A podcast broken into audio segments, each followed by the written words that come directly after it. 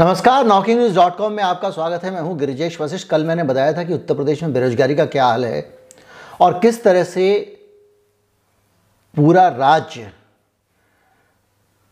राज्य का अपना जो स्तर, जीवन स्तर नीचे आ चुका है। लोगों के पास ना तो खाने को है, जो थोड़ा बेहतर है उसके कारोबार बंद हो गए हैं, कई लोग कर्ज से दबे हुए हैं, आंकड़े बाहर आ नहीं पा रहे हैं क्योंकि सरकारें जोर लगाए हुए हैं उनको चुनाव लड़ना है। और आज मैं आपको बताने वाला हूं कि उत्तर प्रदेश में गरीबी का क्या हाल है। वो अखिलेश यादव अक्सर एक शब्द का इस्तेमाल करते हैं, बाबा मुख्यमंत्री।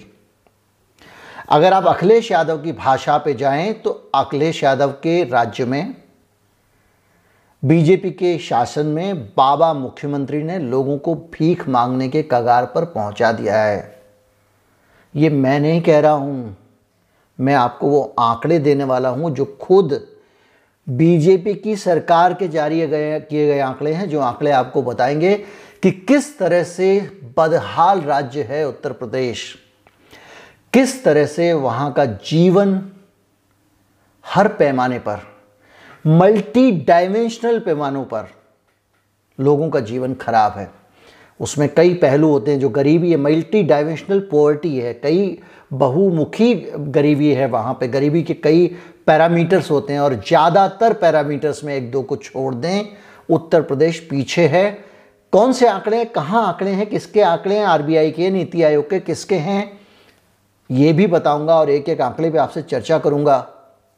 मैं आपको ये भी बताऊंगा कि इस तरह की हालत में कोई वोट मांगने जा भी कैसे सकता है।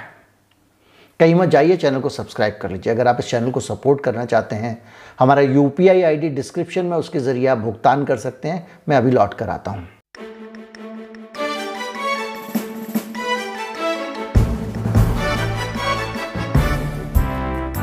ढोल मजीरे बजाने से अगर आदमी का जीवन चलता होता, अगर सिर्फ बड़े बड़े डायलॉग बोलने से ज़िंदगी चलती होती तो चल जाती। याद कीजिए, कल मैंने आपसे जिक्र किया था कि योगी आदित्यनाथ ने प्रदर्शनकारी बेरोजगारों के साथ दुर्व्यवहार किया, तो कुछ लोगों ने मुझसे कहा कि आप उदाहरण दीजिए।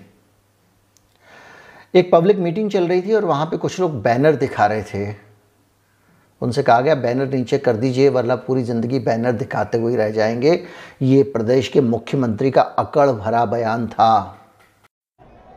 लोकसभा प्रभारी प्रेम सिंह शेर जी, ये बैनर नीचे कर दो, नहीं तो हमेशा के लिए ऐसे बेरोजगार रह जाओगे। हटाओ उसको।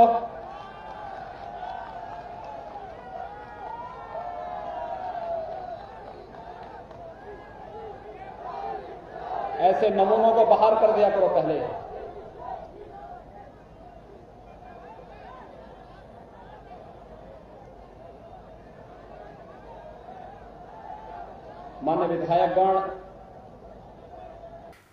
और आज मैं जो आंकड़े लाने वाला हूं वो आपको ये बताएंगे कि पूरे देश में, दुनिया में जो गरीबी का हाल है वो क्या है।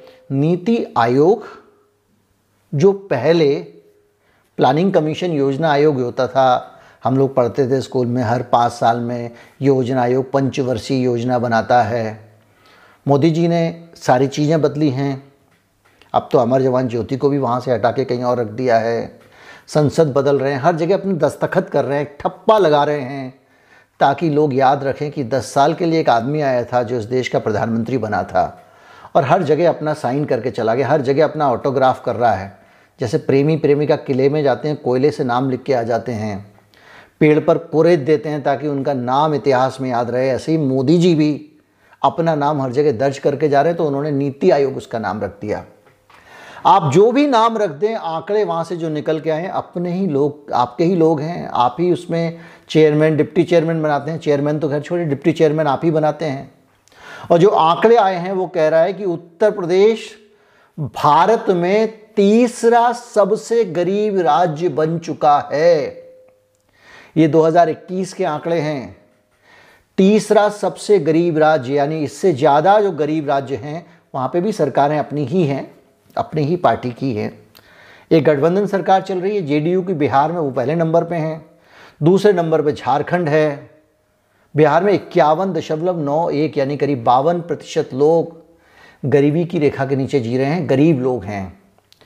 और मल्टी डायमेंशनल गरीबी में जी रहे हैं। गरीबी की रेखा तो एक अलग पैमाना है नीति आयोग का। इसके अलावा झारखंड में 42.16 लोग, लेकिन आप इन दोनों से तुलना मत करिए। तीसरे नंबर पे योगी जी आते हैं, बाकी के राज्यों से तुलना कीजिए। और यूपी में 37.79 या 37.80 अगर राउंड ऑफ करें तो 38% लोग मल्टी डायमेंशनल गरीबी में रह रहे हैं। और ये सारी जानकारी अगर 2011 की जनगणना को लिया जाए, अभी 21 भी आ चुका है, 10 साल में आबादी बहुत बढ़ गई होगी, तो जो जनगणना थी उसमें यूपी की आबादी 19.98 करोड़ थी, यानी 20 करोड़ के आसपास यूपी की आबादी है, जिसमें से 8 करोड़ के आसपास लोग गरीबी की रेखा के नीचे जी रहे हैं, गरीबी के हाल में जी रहे हैं, मल्टी डायमेंशनल गरीबी झेल रहे हैं। ये है उत्तर प्रदेश की हकीकत। अब आप एक चार्ट देखिए, इस चार्ट पे नज़र डालिए, इसमें वो पैमाने बताए गए हैं जिनके आधार पर इस देश के बारे में जो नीतियां बनती हैं सरकार की, उनमें तय किया जाता है कि कितना नेशनल एवरेज है गरीबी का। वैसे तो भारत का ओवरऑल हाल ही ख़राब है, सभी जगहों पे गरीबी है, लेकिन चूंकि उत्तर प्रदेश में चुनाव हो रहे हैं, इसलिए उत्तर प्रदेश का अगर आप हाल देखें तो पोषण के मामले में, न्यूट्रिशन के मामले में, जो कुपोषण का मामला है उसमें जो नेशनल एवरेज है उससे करीब करीब 1.5 गुने से ज़्यादा कुपोषण उत्तर प्रदेश में है, जो राष्ट्रीय औसत है। पूरे देश के कुपोषण के आंकड़े जुटा लीजिए और फिर उतने ही देशों की संख्या से जब आप भाग देंगे तो एक औसत आ जाता है, यानी पूरे देश का मिला के जो एवरेज है उससे करीब 1.5 गुने से ज़्यादा पोषण की स्थिति है। बच्चों की जो मौत के मामले हैं, चार्ट आप देखिए, चाइल्ड मोर्टेलिटी के जो मामले हैं उस मामले में उत्तर प्रदेश करीब करीब दुगना है। ये सब गरीबी से जुड़े हुए आंकड़े हैं कि जब आप खाना ना हो, पोषण ना हो, बच्चों के अंदर जो मॉर्टेलिटी है, बच्चे मर जाते हो, बचपन में ही आदमी की मौत हो जाती हो, अपनी ज़िंदगी नहीं देख पाता हो, वो आंकड़े हैं। इसके अलावा मैटरनल हेल्थ, माता का जो स्वास्थ्य होता है, यानी प्रजनन के समय जो माँ का स्वास्थ्य है, उसकी जो स्थिति है वो भी बहुत ज़्यादा पोषण और दूसरी चीज़ों पर निर्भर करती है और गरीबी उस पर प्रभाव डालती है। और मैटरनल हेल्थ के मामले में भी जो नेशनल एवरेज से उत्तर प्रदेश का करीब करीब 1.5 गुना हाल है। स्कूलिंग और ईयर्स ऑफ स्कूलिंग, मतलब कितने साल तक बच्चे स्कूल में जाते हैं, अगर उस आंकड़े को भी इस चार्ट के नज़रिए से देखें तो उसमें भी उत्तर प्रदेश का हाल बहुत बुरा है, करीब करीब नेशनल एवरेज से, राष्ट्रीय औसत से 1.5 गुना है। जो खाना बनाने का ईंधन है उसकी उपलब्धता, बड़ी बड़ी योजनाएं बताते हैं, उज्ज्वला, फुज्वला, ये ज्वला, उसके बावजूद जो नेशनल एवरेज है खाना पकाने के लिए जो ईंधन की उपलब्धता है वो भी नेशनल एवरेज से करीब 33% उत्तर प्रदेश में ख़राब है, यानी लोगों के पास में खाना बनाने के लिए नहीं है, ईंधन नहीं है। पीने का पानी, पानी के मामले में नेशनल एवरेज से उत्तर प्रदेश बेहतर है। उत्तर प्रदेश में बहुत सारी नदियां हैं, इसलिए उत्तर प्रदेश में पीने का पानी लोगों को नेशनल एवरेज से के मुकाबले ज़्यादा लोगों को उपलब्ध है। लेकिन ये भी आंकड़े जो हैं शून्य होने चाहिए, उत्तर प्रदेश की जैसी हालत है, लेकिन वहाँ पे भी पीने के पानी की अगर दिक्कत है तो शर्म की बात है। बिजली, पूरी दुनिया, पूरे भारत में जो बिजली की, गरीबों को बिजली की जो सुविधा है, बिजली जो उपलब्ध हो रही है लोगों को, उस मामले में यूपी का हाल दुगने से भी ज़्यादा ख़राब है। यानी लोगों को अगर जो गरीबी के मामले में जिन लोगों के घर में बिजली का कनेक्शन है उनसे दुगने से ज़्यादा लोग ऐसे हैं उत्तर प्रदेश में जिनके पास बिजली का कनेक्शन नहीं है, ढिबरी से काम चलाते हैं। मकान, झुग्गी झोपड़ी को भी हाउसिंग में माना गया है। मकान का मतलब ये नहीं 3 BHK flat, 1 BHK flat, 2 BHK flat. जिनके पास अपनी झुग्गी भी नहीं है ऐसे लोगों की संख्या हाउसिंग के मामले में उत्तर प्रदेश नेशनल एवरेज से करीब 33% पीछे है।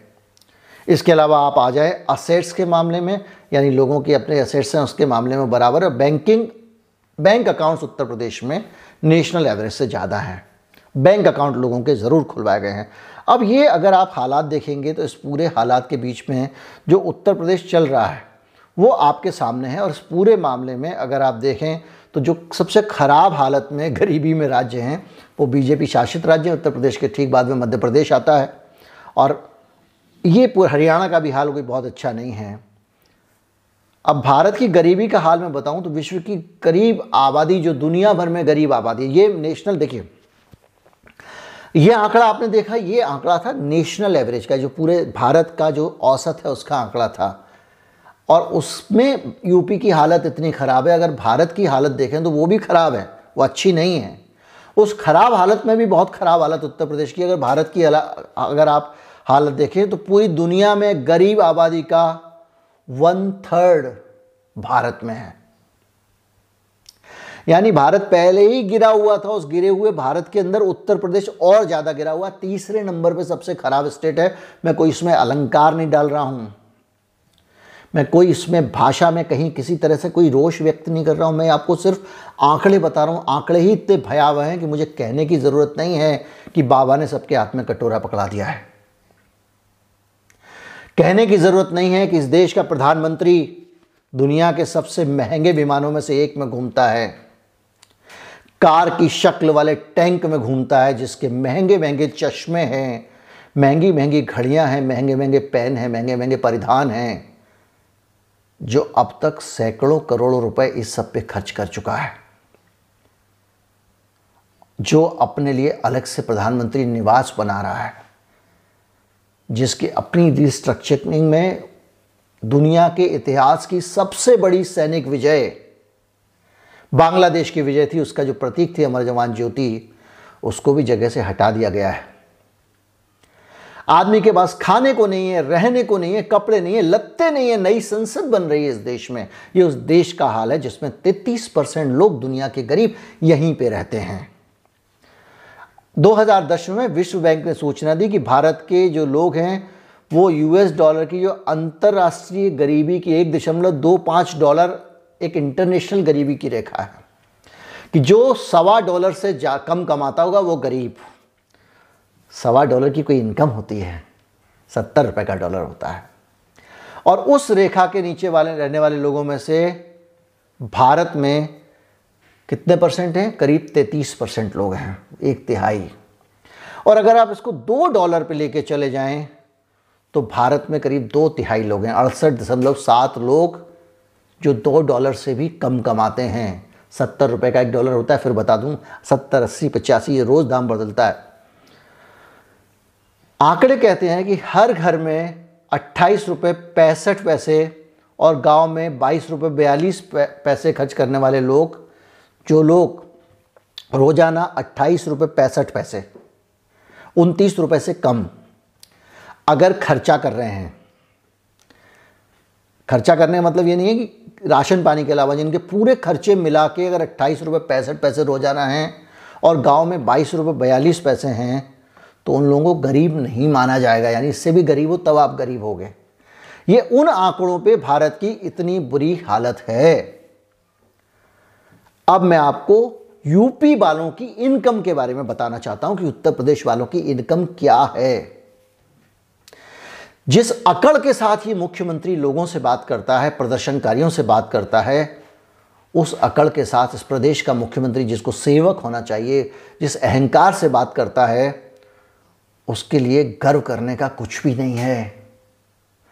अब आप आरबीआई की हैंडबुक एक है, उसके आंकड़ों पे जाता हूं, वो कह रही है 17-18 का जो वित्त वर्ष है उसके मुकाबले 19-20 के दौरान यूपी का जो NSDP होता है, राज्य की प्रति व्यक्ति शुद्ध घरेलू उत्पाद, एक स्टेट की भी GDP होती है जैसे नेशनल की होती है, वो सिर्फ 2.99 यानी 3% की रेट से बढ़ी है। प्रति व्यक्ति आय जो बढ़नी है, व्यक्ति की प्रति व्यक्ति आय जो बढ़ी है, जो 12-13 के मुकाबले, जो कि और 16-17 में जो 5% थी, वो भाजपा की 3 सालों में आधी रह गई है। यानी जो उत्तर प्रदेश के लोगों की पर कैपिटा इनकम थी वो आधी रह गई है। पर कैपिटा इनकम मतलब प्रति व्यक्ति आय। उत्तर प्रदेश के सारे लोगों की इनकम को इकट्ठा करो और सबको बराबर बराबर बांट दो, तो जो निकलेगी रकम गणित लगा के, वो कहलाती है प्रति व्यक्ति आय। वो आधी रह गई है।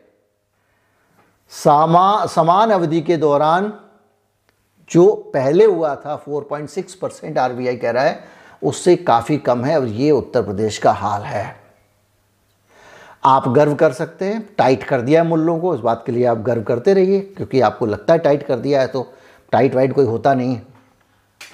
आपको लगता है कि ये जो है वो मंदिर बन गया है और वहाँ आप रोज़ जाके पूजा करने वाले हैं, आरती करने वाले हैं, धर्म लाभ लेने वाले हैं, तो आप करिए।